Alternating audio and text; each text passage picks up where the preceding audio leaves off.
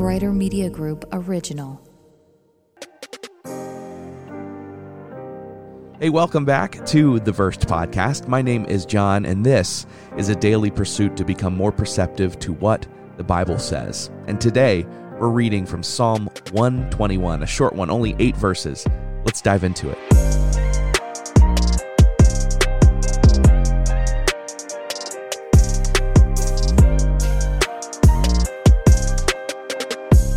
Life can be so unpredictable, right? Joys and sorrows, blessings and difficulties, trials that come unexpectedly. Sometimes life can be overwhelming. Maybe you're in that spot. Our life's dreams and plans, everything we've worked for, they can change in an instant. And we know this is true. We also know that it can feel like we're not strong enough or smart enough for whatever trial has come our way. Horatio Spafford was a successful attorney and real estate investor who lost a fortune in the Great Chicago Fire of 1871. Around that same time, his four year old son died of scarlet fever. Thinking a vacation would do his family some good, he sent his wife and four daughters on a ship to England, planning to join them after he finished some pressing business at home. However, when crossing the Atlantic Ocean, the ship was involved in a terrible collision and sunk. More than 200 people lost their lives, including all of Horatio Spafford's precious daughters.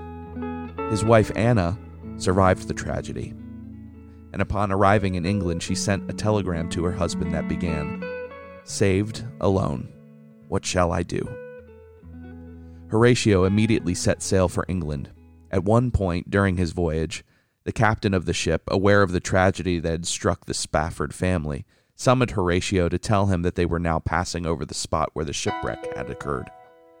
As Horatio thought about his daughters, words of comfort and hope filled his heart and mind, and he wrote them down, and they have since become a well beloved hymn. When peace like a river attendeth my way, when sorrows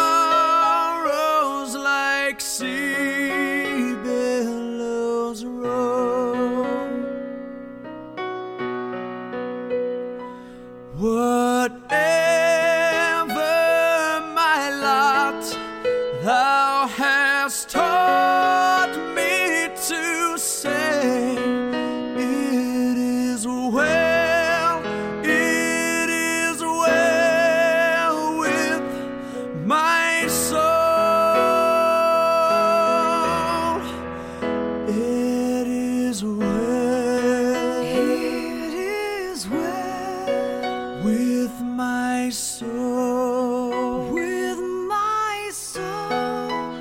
It is well, it is well with my soul.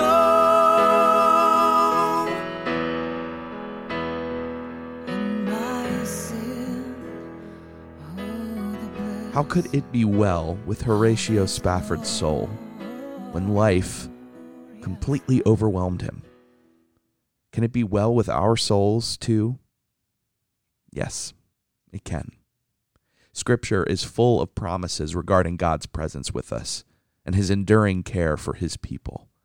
And one such promise is contained in today's verses in Psalm 121.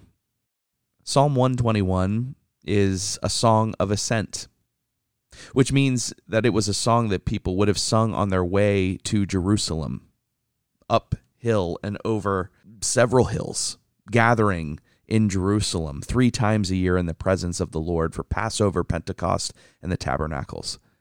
Jerusalem is a high city nestled among seven hills, and for many centuries, Jerusalem was known as an impenetrable city. It was a sense of security in Jerusalem.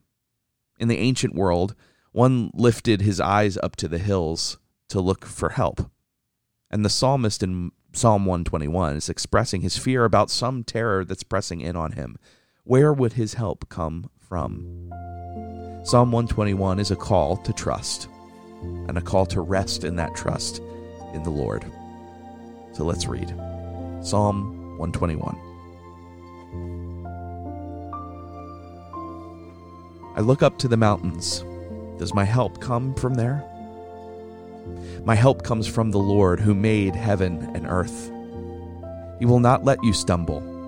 The one who watches over you will not slumber. Indeed, he who watches over Israel never slumbers or sleeps. The Lord himself watches over you. The Lord stands beside you as your protective shade. The sun will not harm you by day, nor the moon at night.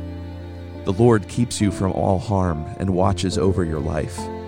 The Lord keeps watch over you as you come and go, both now and forever.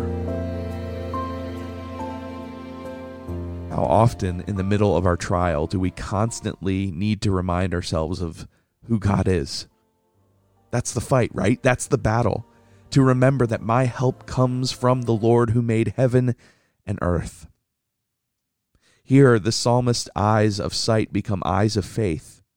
He consoles his heart with the presence of God. God is with him, and so he will not be overwhelmed, regardless of what appears in the hills. He reminds himself that God is creator and is sovereign over the whole universe. The psalmist goes on to recognize more things about God as he switches to using the word you, as though to speak to us who are reading directly. He won't let you stumble. He hasn't fallen asleep. He will keep you and give you covering. He will preserve your life. He will keep all your comings and goings. People commonly misinterpret this psalm to be an absolute promise from harm. No one will harm you or punish you. You're safe, health, wealth, and prosperity. But if you look at the Bible in its entirety and in church history, you just find that that's not true. The psalmist means not that we are kept from hard things, but that we will not slip in our salvation. We won't lose it. God won't lose us. We are secure in that, and we are held in the hands of the one who made heaven and earth. Two titles for God are revealed here in today's verses that He is our help and that He is our keeper. If you're distressed, we need to remember that God is that, our help and keeper, unchanging and unfailing, and we are safe in Him, kept from all evil, keeping our life. Does this mean we won't be deceived? Or that we can't be lazy or apathetic? No. There's a call to look to the Lord, to fix our eyes on Him. We don't need to live in fear or be stirred up into a panic. It means there's a peace that surpasses all understanding. So let me ask you this today Where do your eyes turn when the overwhelming things of life prompt you to lift your eyes up to the hills? Where do you look when things seem to be closing in around you? What are those hills? Are the hills yourself? Do you look inward? Are the hills drugs or alcohol, sex, relationships, self help books? Toxic positivity just to get through? You go, girl, you got this. What are the hills? Let's remember in such moments to look, like Horatio Spafford did, on things unseen. To remember our Creator, who is sovereign over all things, and who will protect us, preserve us, go with us, and never forsake us. He is always enough. God is where your help comes from, not the hills.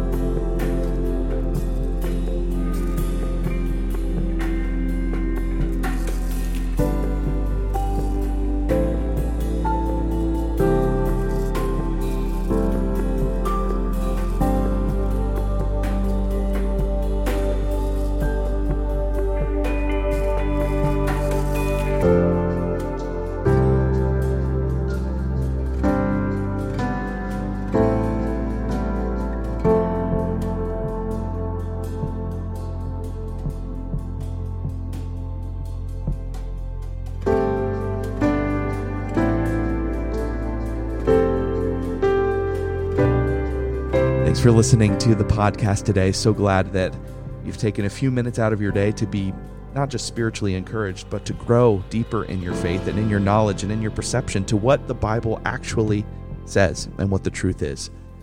And together we can develop emotional fortitude and guts to get through the overwhelming and trying times. I hope you enjoyed the podcast today and that it brought you value. If it has, I'd encourage you um, to leave a rating and a review on the podcast if you haven't done that yet. It helps more people find it. It helps the algorithm of Apple Podcasts too. Look at the show notes as well. That's the other thing I got to remind you of. Uh, for all the resources I use in my own Bible study and uh, the resources that I use to put this podcast together, actually, those are there, as well as a link to my social media and to a form to submit a verse you might want included in a future episode or any questions you have about the Bible or Christianity. Until we talk again, make sure that today you make hope louder. We'll talk tomorrow.